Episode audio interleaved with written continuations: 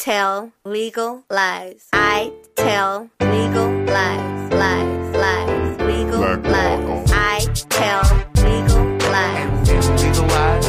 and legalize. Black and Dan on drugs. Dan on drugs. And legalize. Welcome back. Wait, I thought I was bringing us in. Another, well, shit, bring us in then. What the hell? Welcome back to another episode of Black Law and Legalize, where we're definitely specializing in legalize today. And I am one of your hosts, Just Ann. I'm sitting back in the crib, relaxing, maxing all, cooling all. No, don't do it. Sorry, y'all. Where where can people find you? they can't find me. Don't look for me. Shit. No, anyway.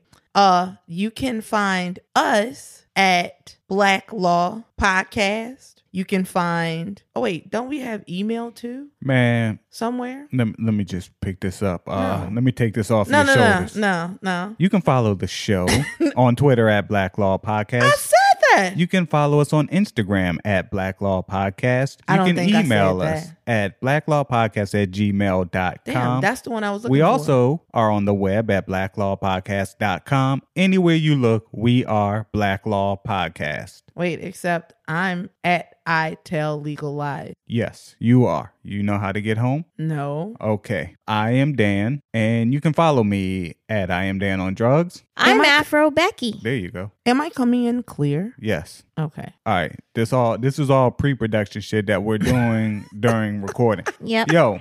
So we got uh recurring guest, always a crowd favorite, uh Paul from Charlotte with us. Yo, what up, Paul? This nigga phone broke now. No, you said he did magic on his phone. he magically disappeared. Can you hear me? He just hung up on us. Y'all hear me now? Yeah. You was on mute. I put myself on mute. Yeah. The whole time I thought I was on mute. I gotta get. We got a new phone, so you gotta bear with me here. I was like, man, nigga did magic on his phone and that joint broke. man. So we got uh Paul from Charlotte with us, always a crowd favorite. Yo, Paul, what up? Yo, what's going on with y'all? Good to be back on. Don't know why I'm a crowd favorite, but I'll take what I can get. Man. Because you about as crazy as the rest of us. That's why.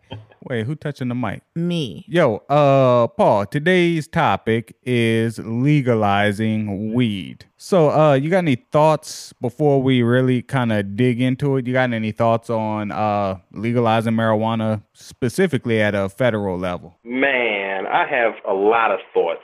I'll try to be coherent in expressing them. My first thought is I am, as a 35, almost 36 year old man, I am a hater of these teenagers today and these young adults because I remember multiple times when we would have to go to great lengths to keep our weed a secret. You couldn't walk down the street and smoke it. You couldn't have it in your sock. If you were caught with it, you could do real time. So, you know, growing up, I started smoking at about 12. You know, I haven't smoked weed in, I would say, shit, a, a, a decade or so. Um, but it seems to be that they're getting a lot looser in many states that I wouldn't even expect them to be loose in. You know, I think Louisiana is one, but it remains illegal in other states and also illegal federally. So, you know, doing some studying, some research into how this stuff is working, especially in the DC area with the legalization, what special laws there are. It presents a lot of potential problems for people who may need it for medical uses, may have to cross state lines or or just want it recreationally. So, um, you know, it's just an interesting topic here and something that I definitely have been thinking about quite a bit over the last few years. Man, I, I haven't put too much thought into it. As uh, most of you know, I'm not a weed smoker, so it doesn't affect me either way. Well, no, we didn't know that. Mo- most of everyone who knows me knows I'm not a weed smoker. So But see, that presupposes that the people that are listening know you. they actually do know me because, um, unlike you, I, I gave them a personal, detailed look at at my life. Um, Wait, and I- Paul was I- actually included in that, so I the people know me. I wait, I didn't give him a detailed anything. So, current weed laws. All right, so this is the thing, and Paul mentioned it uh, in the opening. This this is the thing that kind of fucks me up is how is it that we have states with legal legalized both recreation and medicinal marijuana, Mm-hmm. but it's illegal federally. And not only that, but it's also a Schedule One drug, and That's that correct. puts it up there with meth. No, it's, it actually puts it above, Above meth, and cocaine. and cocaine and heroin. it puts it at the same level of, of heroin and peyote. Peyote. Uh, Peyote. yeah, Paul just told me that's a hallucinating cactus or some shit. So, uh, how do we get here? So once about no.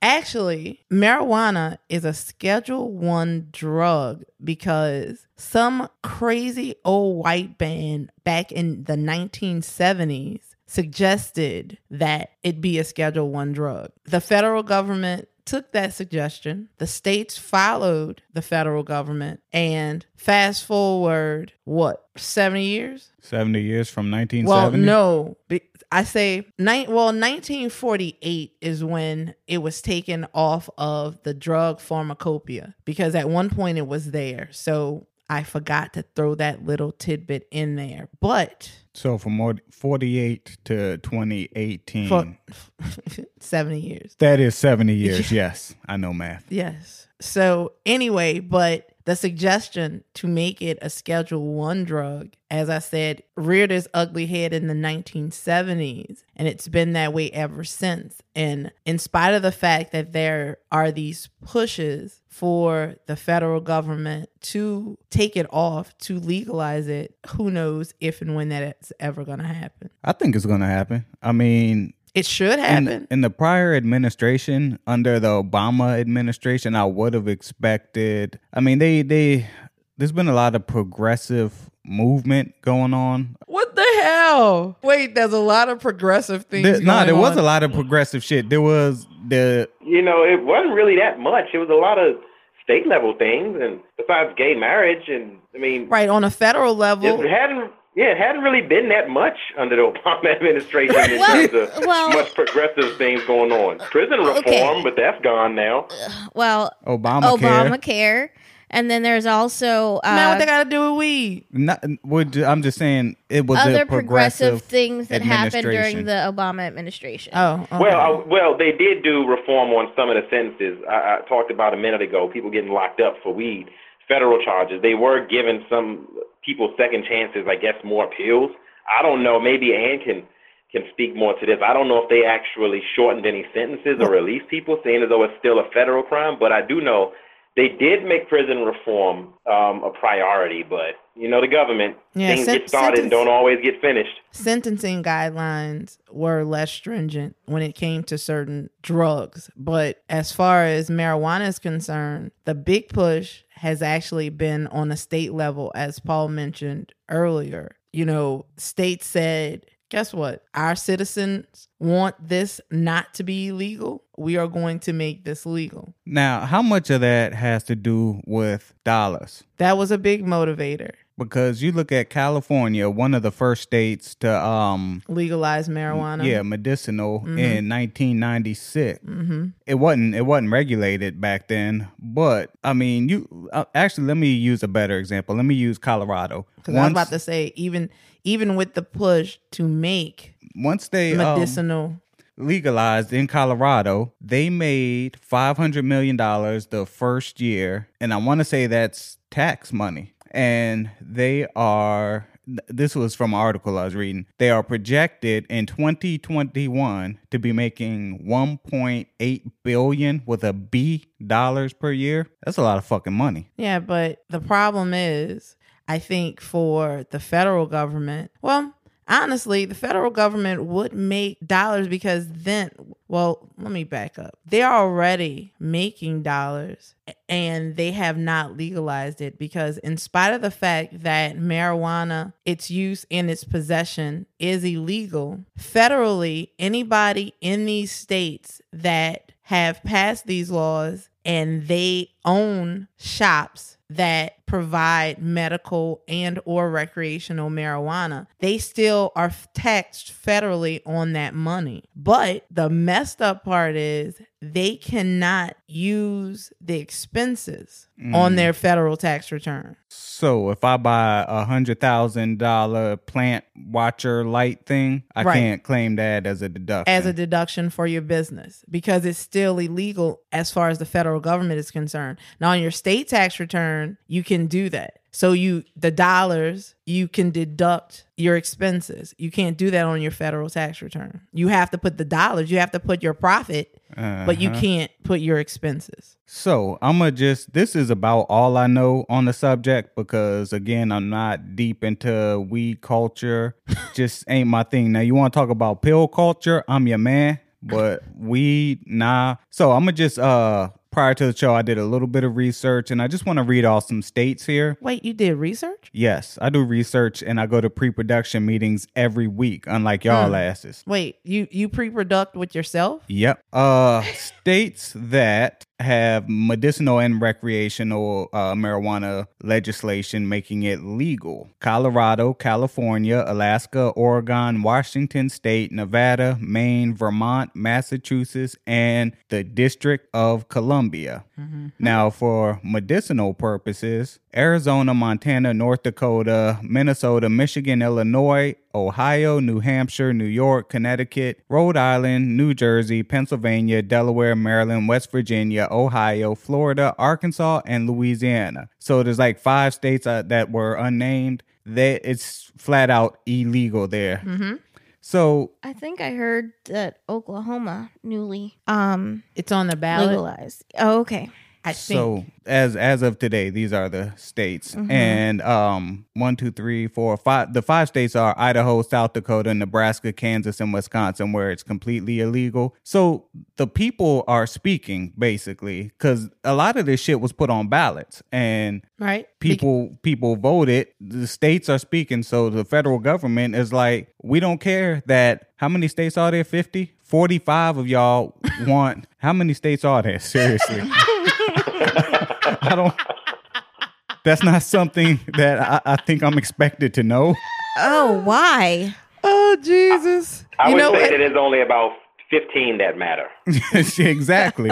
I can say that Dan would never pass a hold on, hold on, naturalization hold on, test. hold on. How many of y'all in this room have won uh trivia HQ? I just- Whatever, I just, I just man. want. Whatever. Keep it moving, brother. Yeah. So anyway, the the states are speaking, the people are speaking, the federal government's dragging their feet. But And think, but think about it. What's the incentive? money. They are still making money. No, they are losing money. The federal government spends eight billion dollars. Man, I feel like somebody on CNN right now. God. Look, the federal government spends eight billion with a B dollars per year in the fight against not not drugs, but the fight against marijuana. And we're talking about lockup. We're talking about arrest. We're talking about police, uh, police being out on the streets. But that's but that is So is that wait, wait, wait. Let me finish. Eight billion dollars per year is what we're spending. However, if we turn around and tax it, there's been a conservative they're already financial taxing it. But okay, a conservative financial law professor at Harvard, he predicts that the federal government could be pulling in 10 billion with a B versus spending 8 billion with a B. So there's your incentive right no, there. the thing is they are already taxing it, and you're you said you're eight billion dollars. That's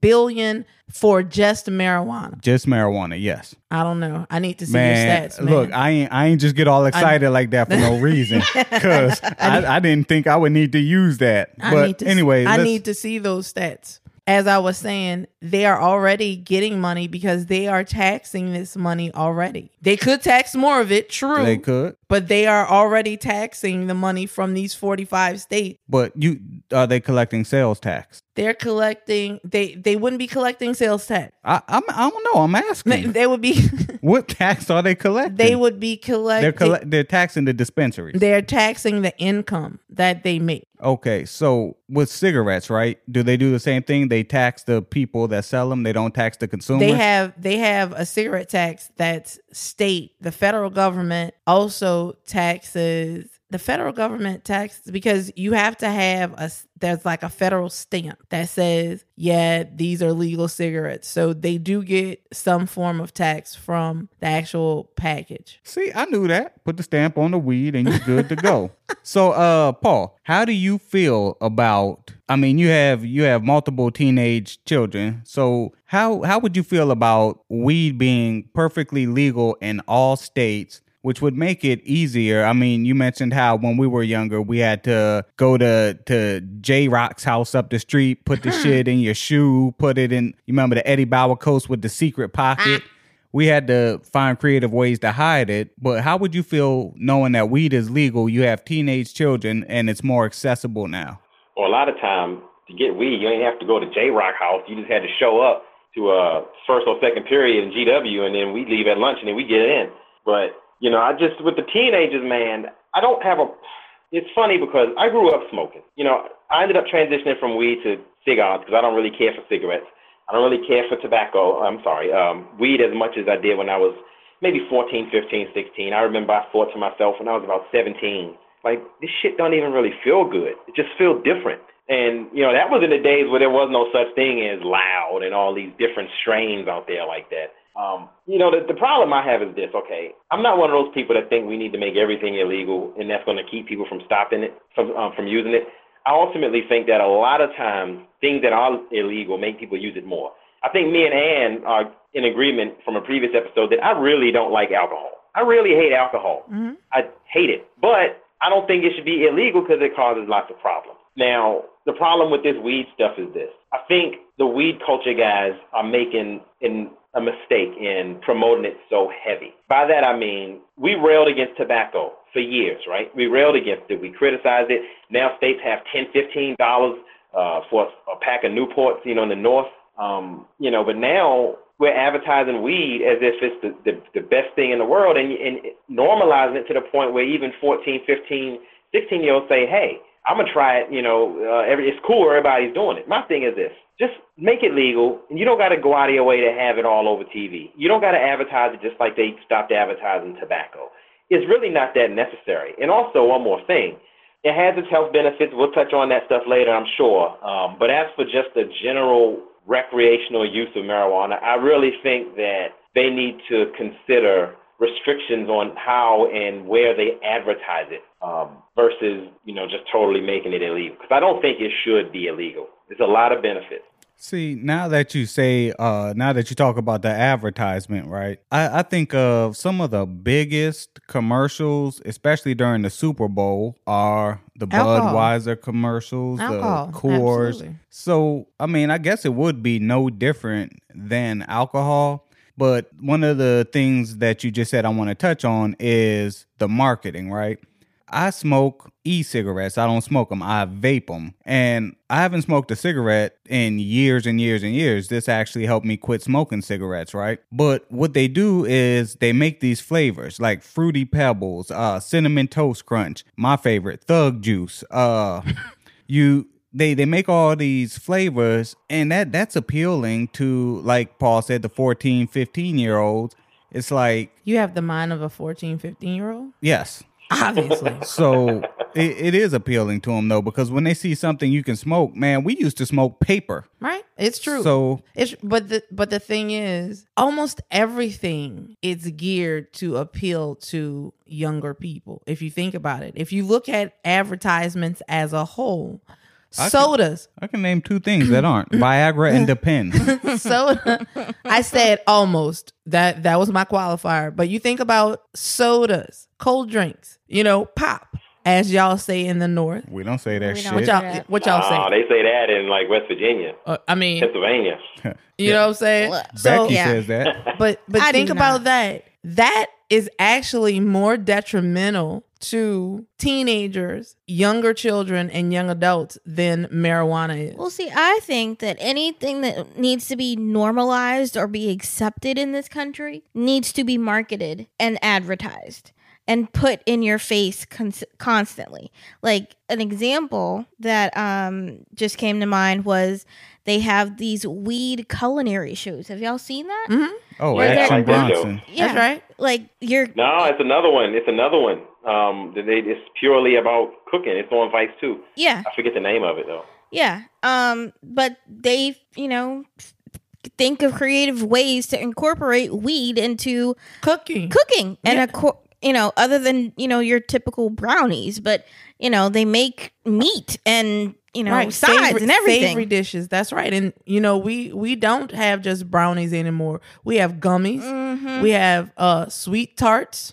You know, anything that you can place an oil in, you Yeah. can you can like you said, you can cook with it. The problem but the problem that I have with how it is demonized, you know, the very first thing when you start speaking about legalization of marijuana, everybody always says it's a gateway drug. You know, first they try that, then they're going to want to try something else. But, you know, statistically, since, you know, we're talking about all these numbers, statistically, only 9 to 10% of people who use marijuana form a dependency. As opposed to tobacco, where 30% of people who smoke it become addicted, and alcohol, where you have about 20%, and heroin, where you have about 25%. But alcohol and tobacco are legal. And I would ask anybody who is opposed to marijuana legalization, how many people do you know that have gotten lung cancer from smoking marijuana? How many people do you know that have died in a marijuana uh related car accident?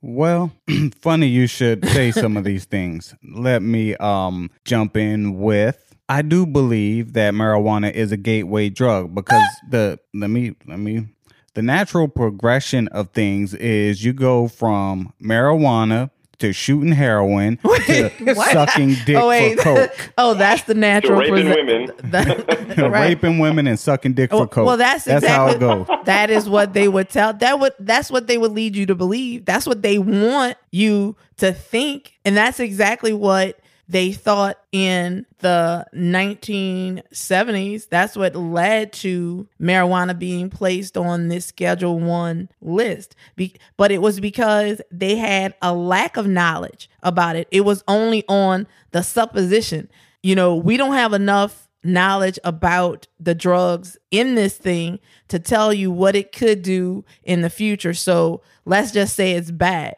But at in the same period of time in the 1970s, how much alcohol was flowing through the country? How much alcohol was flowing through the veins of people in this country? And we knew what alcohol did. Yep, the alcohol would make you go start a second family two blocks over that your family wouldn't even know about because that's just how shit was back in the day. You know, so, so man, them commercials too. Uh, this is your brain, Brain on, on drugs. drugs. Man, that shit made brains look like a great breakfast uh meal. I mean that fried egg boy really did look good.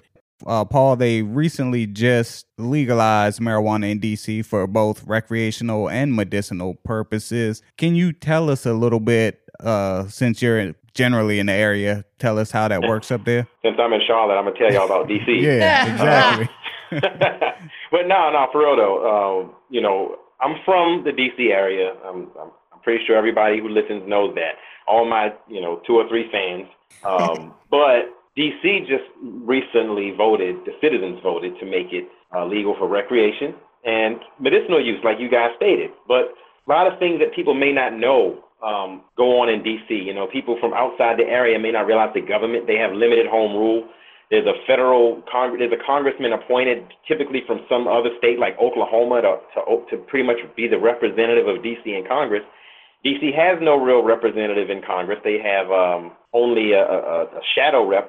Um, so you know, it, it's a lot of things that go on in DC that they don't have control over. Um, but DC allowed anyone to um, use marijuana if they want it recreationally with no restrictions. Um, you know, in terms of you must have a disease or disorder. But there are many legal challenges. Um, the problem with DC, besides it being a federal city, is almost all it's a lot of land there that's federal land. Even if it's not a monument, even if it's not uh, a, a building on it, you may have a park that's federal. I think I want to say DC, all DC parks are federal land. Um, you may be on one street that's in the neighborhood, and then cross the street and you're on federal land. It's a shitload of cops in DC. So you can smoke all you want, But if you get caught with it on federal land, you get a federal charge. The other funny thing is you can't buy or sell marijuana in DC, and you can only have up to two ounces on your person at one time. The way around that is they got these clubs and bars in DC where you go in and smoke weed. You walk in the door, they give you joints. They give they call them joints, so I'm gonna call them joints. Uh, you know, they they give you joints when you walk in. Uh, you know, they may give give you a couple ounces of weed, but they also give you a trinket or a little sticker after you pay them. So in essence, you're paying for the trinket or the little sticker or the souvenir or whatever it is, and getting the weed. Some bars may have it so you pay a cover charge to get in when actually you're buying the weed. Right. The other thing is you give someone twenty dollars. You have three people. You give someone twenty dollars. The third person has weed. They give that weed to you, and then that other person gives them for twenty dollars. You, you see what I mean? So you cannot directly change hands in a, a monetary exchange for weed in DC. That's it's called just a a- lot of weird things. It's called a straw purchase. It's called a, what is it? It's called a straw purchase. Yes. I've never heard of that term. Yeah, That's- neither have I. It's um I, I hear it a lot in the fire firearm community. It's when someone can't legally buy a weapon, so they'll get their baby mama to go to the gun store, buy the gun, and give it to them. It's called a straw purchase. Huh. Learn, Learn something, new. every day. Uh huh. um, and you were recently in Denver, Colorado. Can you tell us what the landscape, uh, as far Wait, as wait, wait, wait, wait, wait, wait. What? Who was where? you were recently in Denver, Colorado? Can you tell us about the landscape up there? I plead the fifth. it's illegal. I still plead the fifth. Okay. No, well, so anyway, see what had happened was I do know somebody who was recently in Denver, Colorado. So, uh, from what they had told me, what Uh-huh. what had happened was Uh huh. in Denver, all you have to do is walk in, show somebody your ID to prove that you are over 20, 21 or over, older. And if you have an out of state license, you can purchase up to a quarter ounce of marijuana, the actual bud. So is that um I'm so far removed. Back in my day that would have cost twenty five dollars. How much does something like that cost? Quar- depending on the strain, it can cost you anywhere from like 35 to 70 bucks. Damn.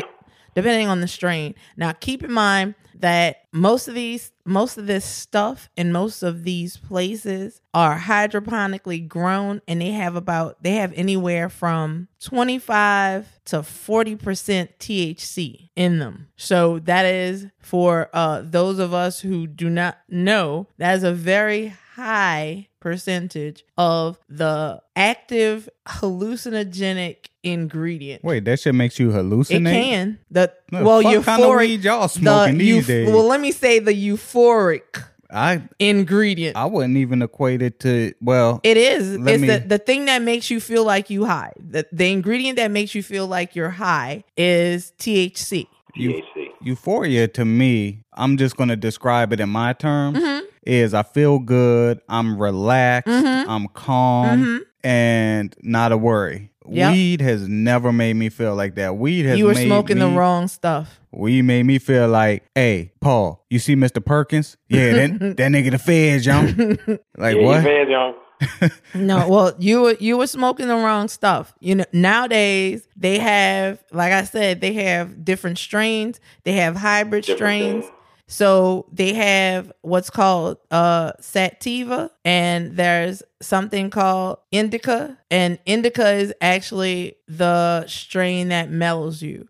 So they have hybrids that can be um a mixture of sativa or indica or whatever else they have running out there. But depending on how you want to feel, hmm you pick it. But yeah, so with an out of state license, you can buy, like I said, you can buy up to a quarter ounce. And uh, from what I've been told, that quarter ounce, if you are there for seven days, you can buy a quarter ounce. A day. No, that's what they say. But what you can actually do is buy a quarter ounce, go into another shop, buy another quarter ounce, go into another shop and buy because they do not have like your ID gets you in the door. They do not put your name in anybody's database. Mm-hmm. So nobody knows who's buying anything, and everything is cash. Just to let y'all know as well Damn. Figured that that. there there is no buying your weed or weed products using a credit card. It's purely cash. They do have ATMs outside of these shops. Get your money. It it's all a cash business. Yo, so they underreporting. Absolutely. They are underreporting. So, um, with that being said, how how about inter, interstate travel? Go to jail. So once you leave Colorado with said amount of weed, You're riding dirty. and that is a federal offense as well. That is correct. but they are weed being illegal is also a federal offense, and they're not enforcing that. So Well, why? whoa, no, no, no, no, no, no, no, no, no, no, no, no, no, no, no, no. All right. So here is the thing: being in possession of marijuana in the state of Colorado is not illegal. So you can roam around the whole state of Colorado and that's a and- pretty big state. and anybody that stops you, be it state or federal government, it's legal in the state of Colorado. So you will you will not. how But does how does state law supersede federal law? because states are independent, okay, right? So I have the right to govern my state in that instance. Now, cross into Wyoming where it's not legal Mhm. or cross into you you take it over state lines. That is a federal offense Okay. because you are trafficking. So I just want to get this get this straight for myself and the listeners. Mm-hmm. Weed is illegal on a federal level. That's correct. However, if you are inside of a state where weed is legal, Right. you cannot be arrested or charged on a federal level for breaking a federal law. Now, you could be, but they will not prosecute. The state will not prosecute The you. federal government could prosecute you, but they won't. How do we know this? Won't you try and find out? Because I'm, it's my understanding that Jeff Sessions is he has spoken out multiple times against the legalization, has. and he said he is going to enforce Federal law. the law. That's correct. So I would rather not try that. So a personal beef I kind of have with this legalization wave. There's a couple of them, um, and reference to different strains. And yes, those different strains are amazing. I mean, you know, you got all of these strains for every single different particular element you may have. do you know Especially from when you personal with- experience? Uh, who me? nah, the me? nigga talking. I, I'm a, I'm a plead the fifth. F I F fifth. Ah, but but um, you know, seriously, I have had one of the edibles versions before for for that specific purpose, and it was from Colorado actually, and it did not feel anything like weed. It felt like Valium. Um, but the issue that bothers me, you know, I touched on earlier about how we used to have to run from cops and hide our stuff like we had, like we were drug kingpins, and how marijuana is still a Schedule One up there with heroin. And real quick, um, I'll, I want to know, Ann, do you know is crack considered Schedule One, even though cocaine is not? Because to me, it seems like a lot of these schedules are made up depending on what drugs are popular with minorities. and and you're um, absolutely right. And yes, And see that, that that's that's what I'm getting ready to get at. Okay, many people are still doing jail sentences for weed. Yep. You know, you might have had a couple pounds, they lock you up on a federal charge. You know, you're getting years behind weed, but yet you got white people now who've made this culture so widely accepted and they're flaunting it and they're making millions of dollars off of it. But one of the myths is that, oh yes, people like, you know, black people, for example, you know, you can buy and have, have your own companies now and sell it legally. Actually, that market is closed off to pretty much anyone that's not coming from good stock because Right. if you have a criminal record, most states, I know California, you can't You get a license to operate. that's correct. You can't operate. You have to have surety deposits and you have to have X amount of dollars to put up.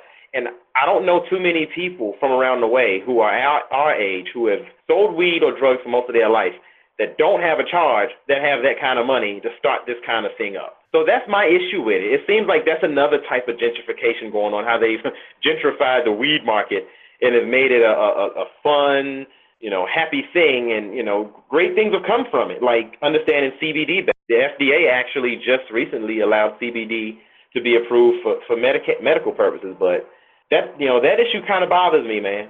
Yeah, and you know, uh, now that you say that, Michael Eric Dyson, I, I know you're not a huge fan. Um, he made made a good point as far as reparations because you're right. We can't we can't get into this market right now. Um, it's like in Louisiana, they just legalized it. I think there are 11 people in the state of Louisiana that can sell or prescribe, no, that can sell uh, marijuana. 11 people. Now, how do you think these 11 people are getting these licenses to sell this shit? They're not random. They're not just dudes saying, "Hey, I want to start a business." This shit is actually given given to them. It's um I forget what you call that shit, but the shit like Dick, Dick Cheney did with uh Blackwater.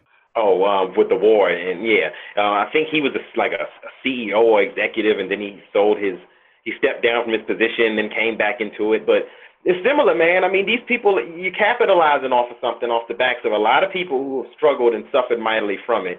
You know, it, great. It's a lot of new discoveries. Great. It's a lot of strains. I mean, damn. You know, I, well, we grew up. It was a nickel bag, dime bag, dub sack, fifty bag.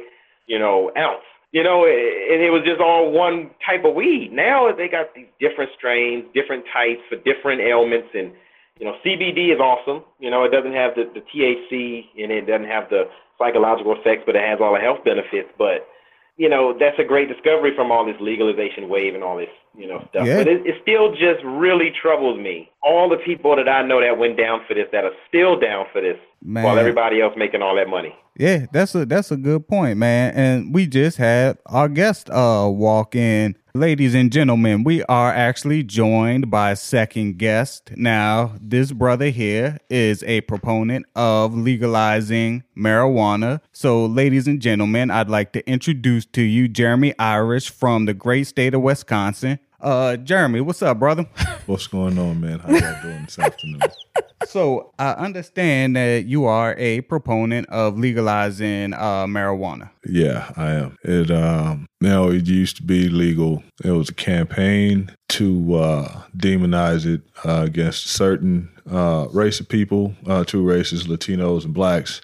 And um people think it's bad, but I mean if you look at the history of it and uh how dignitaries used to uh, send it to each other uh, back in the days, back in the colonial days. They used to send big old trunks of it to each other from uh, England over here to uh, the dignitaries. They used to have their uh, what we call now like bong parties. You know, they used to sit around and be sophisticated and, and, and smoke it. Yeah, the Indians did it, right? Yes, uh, Indians did it. Uh, when, when you look at uh, hemp, everything was hemp before cotton came along. Right. And then you know what? Paul made a point, that same point that you made about demonizing and penalizing Yes. people of color.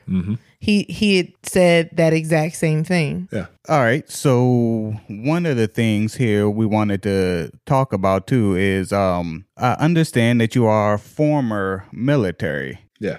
All right. With that being said, being that weed is legal, let's say we're using Colorado for an example. Right. You back when you were in the military as a as a GI, you still weren't allowed to smoke weed, correct? No, it's illegal. Okay, so I know it can help with certain medical ailments that we really haven't gotten to the medical side of things yet. But Paul Right. here on the line, Paul's a sufferer of PTSD, Right. and he would be a perfect candidate Mhm. for um for medical marijuana. Yo, Paul. Yes, sir. So have you have you you said you did try marijuana and edible for your for PTSD? Yeah, I mean, just for some background, I think I, in case I wouldn't know, why I was, you know, I didn't make myself clear earlier. Um, I smoked a good portion of my life. This is the old '90s, you know, back in the day. It's not like the stuff they have now, um, but they have so many new formulations, so many new ways to to ingest, um, you know, the product with the strains that are specializing in only a, you know, certain elements, whether it be, uh, you know, PTSD or anxiety or insomnia. Um, but I did take, I, I've had edibles on a couple of occasions, and it is a lot different than what people who may have never had them, that what they think. Like I stated before, it the one I had sort of replicated the feeling of being on Valium. It was just relaxing, calm. I actually went to sleep. Um, I know I was sleeping good because I snored, and I never snore, and I woke myself up.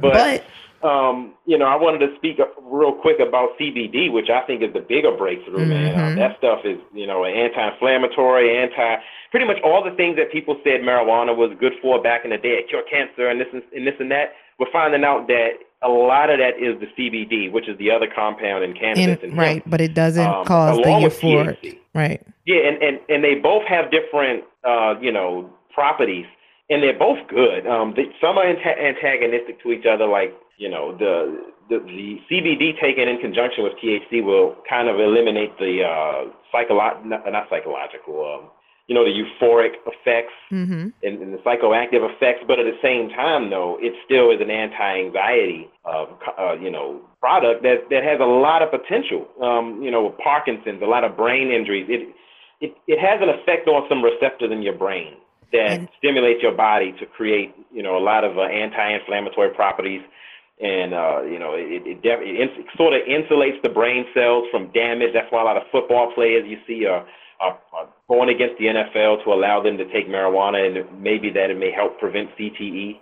Mhm. Um, so it's a lot of health benefits out there for this, you know, and, and, and with the growing variety of ways that it can be ingested, whether it be vape pen, whether it be the waxes, whether it be infused in your food, whether it be oil, skin Pills. rubs, anything. They're you don't, actually- yeah, pills. The, you the you don't CBD have is smoke actually it what anymore. you when you say when they say medical marijuana, Mhm. CBD is actually what is being used rather than something with THC in it. Exactly. It could, it doesn't have because a lot of people will be turned off from that psychoactive effect. Mm-hmm. and I'm all I'm all down for that. You know, I'm definitely down for it if it can help because I know what it's like. You know, I, Dan, you know what it's like.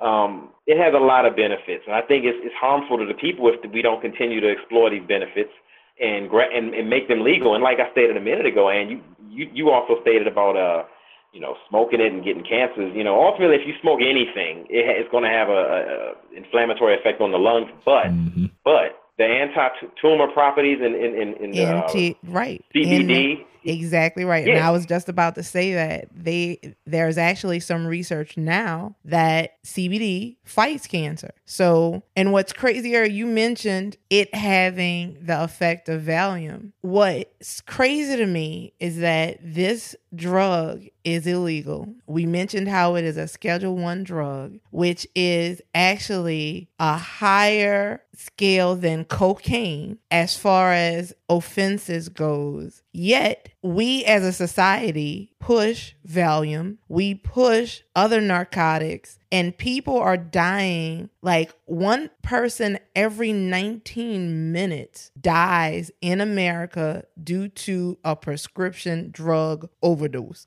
But we still choose not to allow people to use marijuana for pain. Mhm.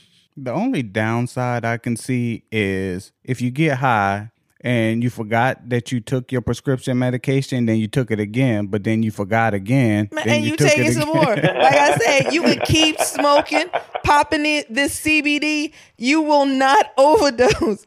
I have You will never. not. I will. I have never read anything in anybody's literature that says that somebody overdosed on marijuana. The only thing you're gonna do is go to sleep, get a good sleep, get a good night's sleep. I've never seen that. You can keep popping the pill. Pop as many as you want. So, uh, Jeremy, Maybe I maybe I should try to be the first.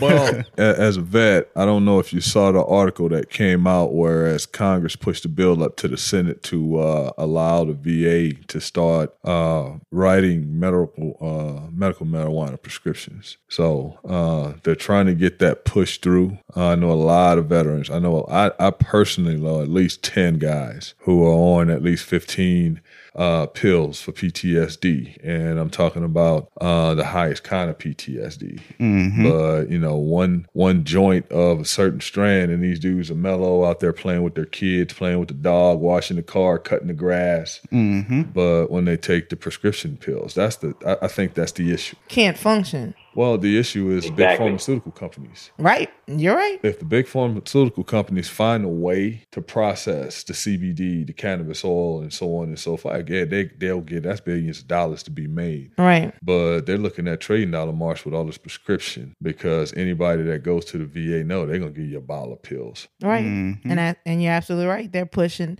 any and everything, but you're saying that I can grow, I don't need a prescription. I can grow weed in my backyard and go outside and clip a bud, grind it up, and smoke it. You can't, you know, I think you're right as far as big pharma is concerned. They can't control the flow. And if you can't control the flow, Right. Hmm. But I mean, you You, you know what I think is going to end up happening? I think it's not going to get federally legalized until the big tobacco companies who are ailing right now can can get a foothold in this market. I think that that's what's going to end up Amen. pushing the federal government to make it legal. Once Philip Exactly. Morris and all those dudes end up shifting their, you know, their farms and stuff over to that, Yep. then you're going to see a, a lot of uh, legislation come down. Hey, Mitt Romney is uh not Mitt Romney. What's the other guy that used to be the Speaker of the House? Boner, John yeah, Boner. John Boehner. Boehner. John Boehner signed on. hey, he signed on to a fairly large marijuana uh, uh marijuana Mhm. company. Oh, did he? Yeah, that was that was like last, Last year. Yep. He's like the head Yeah, of he's the head of the company. John Boehner signed on. Oh, well, it's coming down the pipeline then. And Mm. then you know that the president said he's not opposed to signing the bill.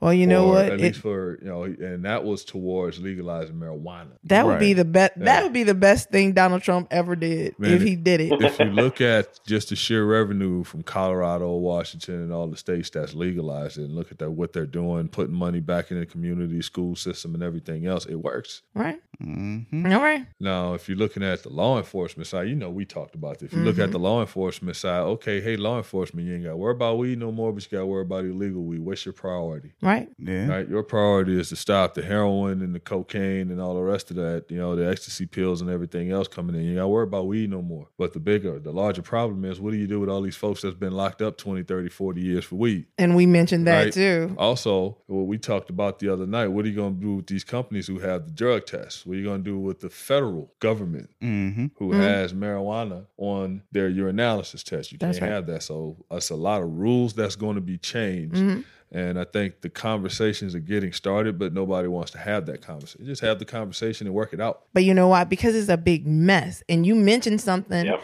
that we've talked about on the show more than once the monetization of black and brown and people of color. You know, the the prison industrial complex.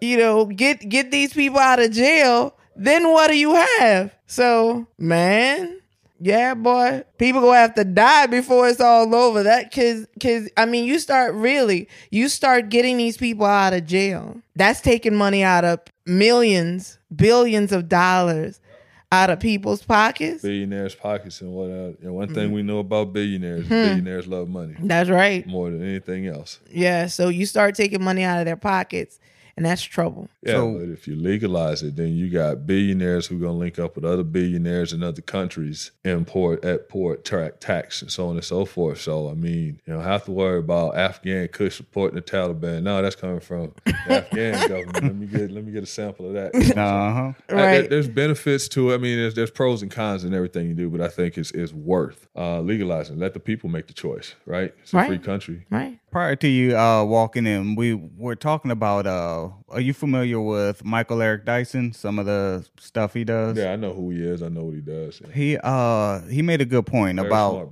he he is talking about the the inmates that are currently locked up for marijuana charges is one commuting their sentences, of course, uh, letting them out, and Have to commute the sentence and give him a little back pay. and that that's what he said. Use we were talking about how difficult it is for people of color to actually get into the business as far as opening a dispensary or being able to provide marijuana. Right. So for reparations, percentage of the marijuana industry goes to these people of color who had served time for nothing nothing more than marijuana charges. Yeah, set them up. Hey, you sold weed before. You should be good out of Here.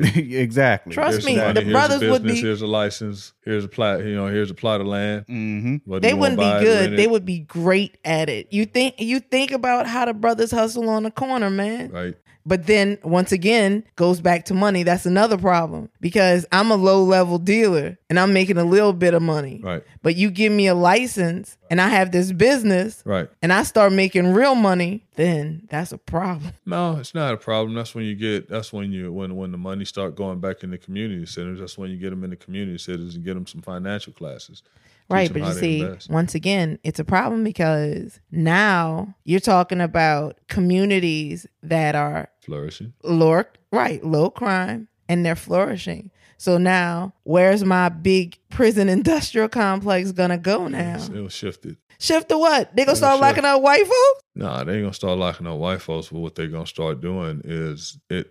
You have, for me, you have to force that hand. You have to force the hand. Hey, there's no crime, so focus on something else. Like, see, and that's the thing. Focus on something else like heroin, murderers, rapists, armed robbers, stick up kids running around the city. Stop chasing the little, you know, the dude that's on the corner selling dime sacks. He's selling dime sacks with a company now. You got a license to do that. Leave him alone. Go do your job.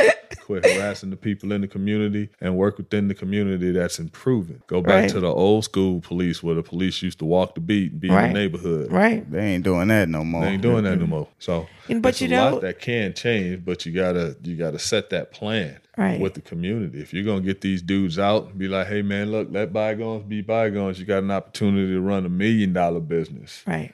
So- but you know, that would be that would be some funny shit though. Yeah, it would. The brother on the corner actually selling the dime sack and be like, and the cops pass by and you be like, dude, what what you want? You want 10? You want 20 today? Because now it's legalized. right. If the police gonna put a standard on it, you might as well put a standard on alcohol too, bro. Mm-hmm. Alcohol legal. I can drink all I want. Right. As long as I don't come to work high, you ain't, ain't my personal time, and I don't, I don't commit no crimes. My personal time ain't none of your business what I do in my personal Right. time. So speaking of illegal. work, um, Paul, your your your job, your line of work, uh, is what caused your PTSD, as we discussed in a prior episode, right? Yes, sir. Um, what what I want to know, and I want to ask to both of you, you and Jeremy, um, if you were to piss dirty while in your line of work, what what are the repercussions? Well, the good thing about the fire department is they only drug test. They didn't drug test you at physical. They only drug test you if you got in an accident or gave them reason to. Um, but you know, obviously, prior to getting in, you get a drug test. But if you did test dirty, you know, back when I was in, this stuff wasn't legal anyway. It wasn't medical. I mean, it wasn't recreationally. It wasn't medical outside of I want to say Colorado and California. So if I would have tested positive back then, you know, I would have I would have went down. You know, I'd have gotten terminated. But that also makes me think about nowadays. Like I'm trying to figure out, okay, even though I know Fairfax County Fire Department, they'll still fire you if you test positive, whether you live in D.C. where it's legal recreationally or not, because that's their policy. You're not allowed to smoke. But however, since there's so many other ways to take it, um, and also, you know, it's legal where you're living. I'd like to see what would be the result of a legal challenge because it's coming. It's coming where Of you have, it you know, DC. it. It has to be coming. Think, I mean, D.C., Maryland, Virginia are all within a stone's throw of each other. So if you live in D.C. where it's legal and you work in Fairfax where it's illegal in Virginia and test positive in Fairfax, you know, I'd like to know how that would work out in court when that employee files a, a, a, a grievance on that termination on the grounds of it's legal there. That that'd be something interesting. You got to get what you got to do is you got to find the right politician and the right evangelical evangelical pastor to change the narrative and the thought, the negative thoughts about marijuana. Change it to a glass of wine. Get TD Jakes out there. it's true, though. It's No, true. But, but you That- can. TD Jakes can preach against it, but Mm-hmm. he can say, hey, everybody has a choice. And then he can discourage against it. That the same could be said. Uh, I think we saw that shift with uh gay rights. Uh, Right. Saw more and more uh religious leaders speaking. Even even the Pope. Um, Right. Yeah. he he spoke not. He didn't speak for or against it. He basically, like you said, you, you have your choice. Right. So in in your line of work, uh, if you were to piss dirty, what what would the repercussions or outcome be, or would there be any? Well, I'm retired, man, so I don't have no job in the boss. but in my old job, it uh it depends on how the situation was handled. Okay. Uh, you would definitely, definitely be some harsh re- repercussions. Uh, it would depend on where you are in your career. If you're in the beginning, maybe they save your career, let you move on, let you make it up. If you're in the middle, maybe they kick you out. Maybe they say, hey, you know what, we're gonna reduce you in rank, but you're gonna continue on. If you're at the end, they'll say, hey man, you need to go and submit your retirement paperwork. It depends on your relationship with your command and your commander and how they want to handle it. Uh, when I was in the military, it's all the commander's choice. The commanders uh, have a choice to put you out, separate you from the military, or uh, choose other punitive actions and keep you in. Huh. Interesting. So it depends. It's all a choice. Gotcha. Gotcha. But it, even But you'll be even that, Yeah. I was just saying that that to me really is crazy. But I do agree with what Paul said earlier. There will be a fight, and I can't wait for Right. it. Oh, it's gonna be a fight. I I can't wait for it because, like you said, but you said it. It all depends on who you're working for and the relationship that you have with. And it's The also person you work it- for. it's also their thoughts on marijuana use. Right? True. Because I've seen some guys who who will demonize you for even thinking about you know smoking weed, but then they'll sit there and they'll take shots with you all Get drunk. night. Drunk as a fish. Not only take shots with you all night, but hand you the keys to the car and let you drive drunk, and there's nothing wrong with that. Oh, it's just low alcohol; it'll be all right. Go Right. home. Right. Wait a minute. Right. Right. You're sending a drunk person out in a five thousand pound vehicle Mm-hmm. Right. to potentially kill somebody, but you got a problem with me rolling a joint or just you know taking my little pipe out and stuffing some weed and watching Incredibles two on my, on, on, you know, So, um, piece. I, I don't. You got to change the narrative. You got to change the thinking about marijuana. Right, the thought Remember that dude back in the to, tw- uh, what twenty thirties, whatever it was back in the day that demonized it. Mm. He did a dang on good job. Right. We we talked about that earlier, but you know, and something else that we talked about earlier, how alcohol was brought into the main it was basically brought into the mainstream because at one point alcohol was the demon. Alcohol, I mean, demon, but- illegal. Prohibition th- taught us something. And that's the thing that, you know, I really try to wrap my head around. Prohibition definitely taught us don't, you know, don't demonize things because the more we say don't, people are going to do. Right. So they made them rich. That's right. Cause uh the Kennedys, hell, that's how they got rich. I'm sure. I am sure that but yeah, it's You got to change the narrative. You you got to change the way people think about it. Man, Well, real quick, get- speaking about the narrative uh, with prohibition, Mm-hmm. one of the driving factors behind that were the evangelicals. It's sort of like you stated a minute ago. Mm-hmm. Yeah. And then on the flip side, what helped get it back legal were also other evangelicals. so, Yeah. so you you definitely were were spot on when you you know because I don't think a lot of people think about the influence that churches and the religious institutions and, and figures have in swaying uh, laws and legislation in this country, and that that would definitely help swing you know any people with reservations in one way or the other. I'll tell you, like I told one guy when we was having a discussion about that, man. If you don't think there's like three old uh, evangelical old lady, you know, old ladies that go to an evangelical church or, or or style religion that's sitting around smoking a bowl and talking crap, something wrong with you. you're right. You are so right. Crap. Those medical, those marijuana users, they shouldn't be. That uh, that's that's that's not right. You know, they passing. Man, what you talking about? Martha Stewart is a weed head.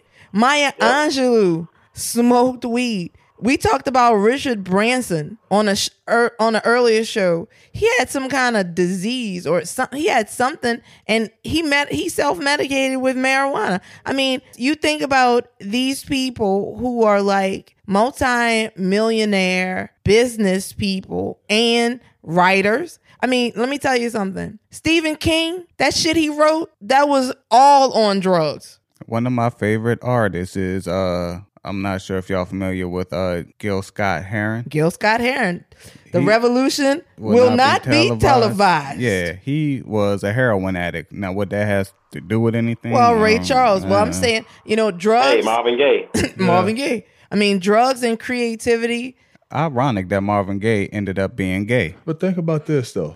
think about this, right? Back in that era, right? Back in that era, even in in in the 30s and the 40s, mm-hmm. right? Back when we had those cool jazz cats. Ima- mm-hmm. imagine if we was legal. hmm The stuff they would have done. The stuff they would have done, the ones Right. that most likely still be here because all they would smoke is weed. That's right, because they were shooting up. You know, you think about Billie Holiday, Right. and instead of heroin, definitely. So Never yeah, know. Speaking we- of heroin, you did to be able to buy heroin from Bayer at the pharmacy. It was in a mm-hmm. bottle that mm-hmm. said Yeah. heroin. Oh Right. yeah. Like, can you imagine? yes. Exactly right. Yes.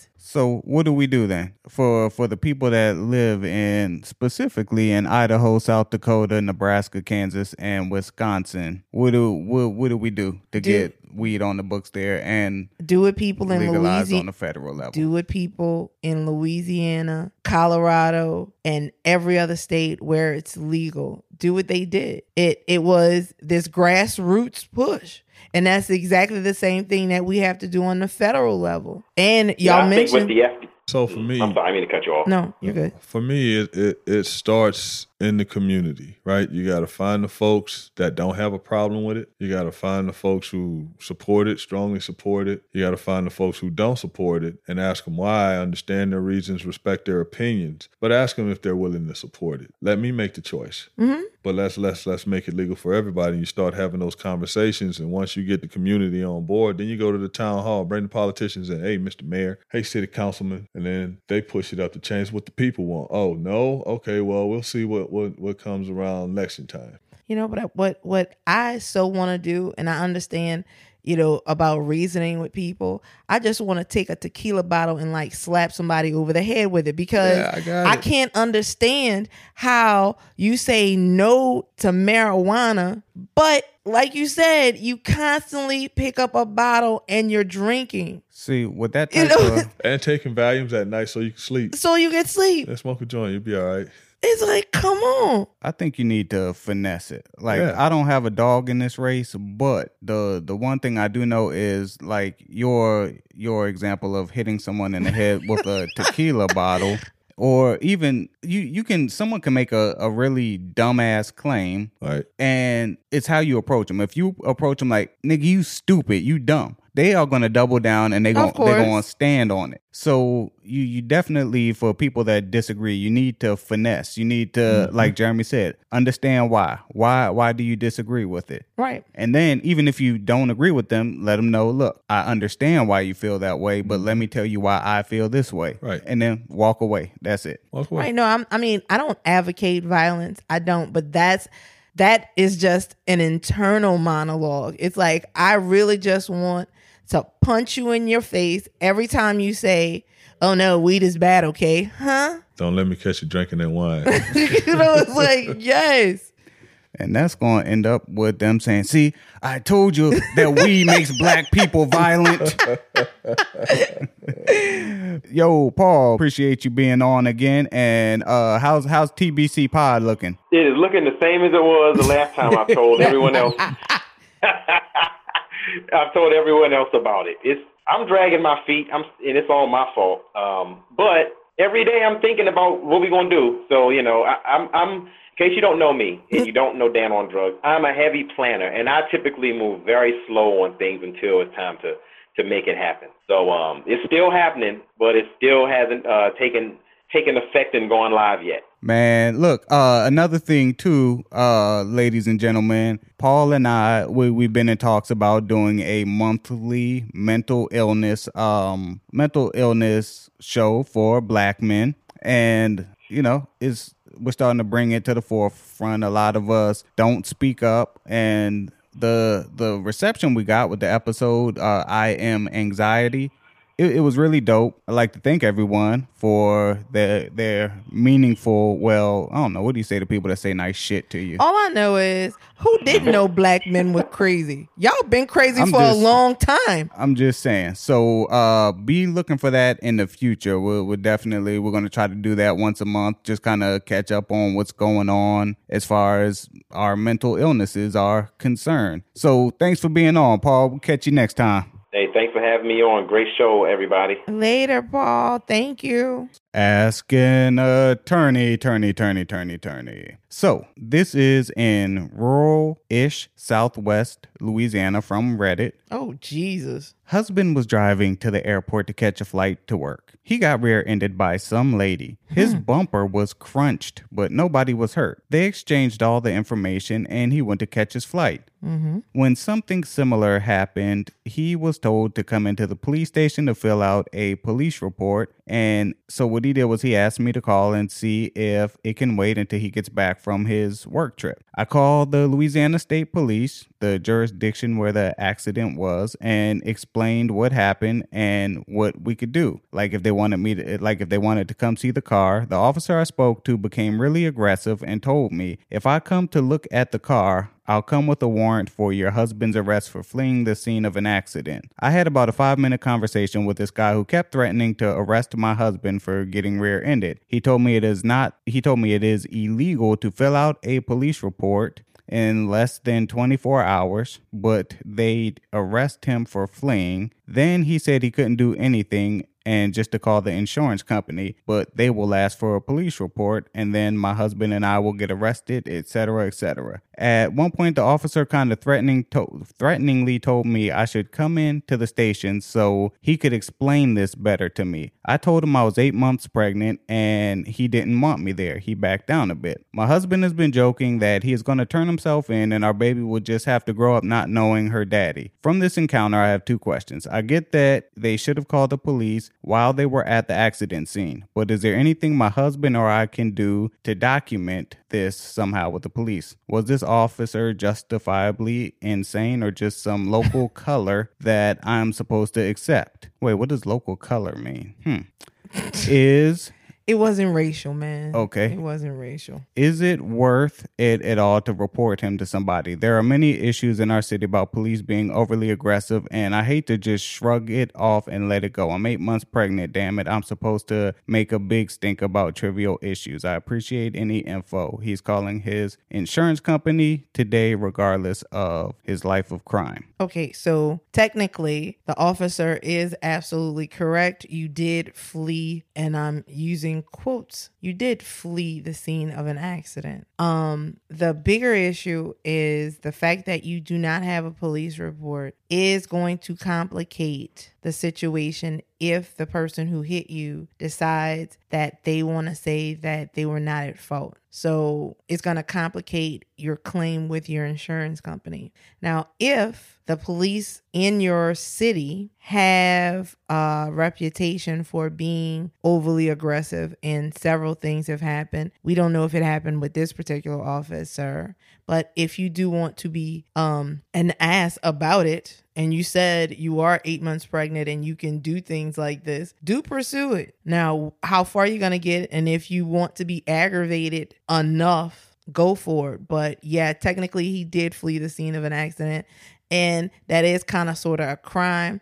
But there are many instances in which people just exchange um, insurance information and, and IDs or whatever, and then they leave. So, I mean, the likelihood of him going to jail for it is very, very slim. So basically, um, to summarize, I didn't you didn't leave a name, but um, I'm gonna call you Amy. uh, Amy, to summarize, your husband committed a crime by getting rear-ended.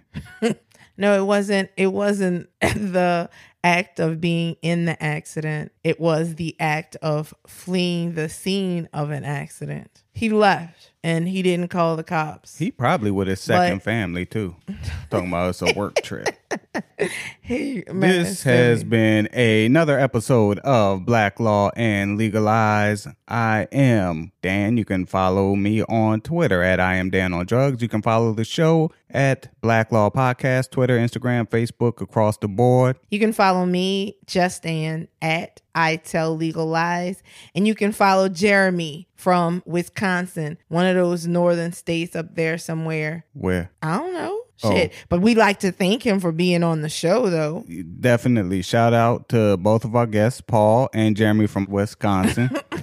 and if you- Becky, Becky. Oh yeah, Afro Becky. She got kicked off the mic, y'all, because one of the mic cables is broken because she gets angry sometimes in here and slams shit around. No, it's because it's some BDSM shit going on, and they used one of the cables to tie Dan up. Mm, nah, I'm a control freak. Peace out.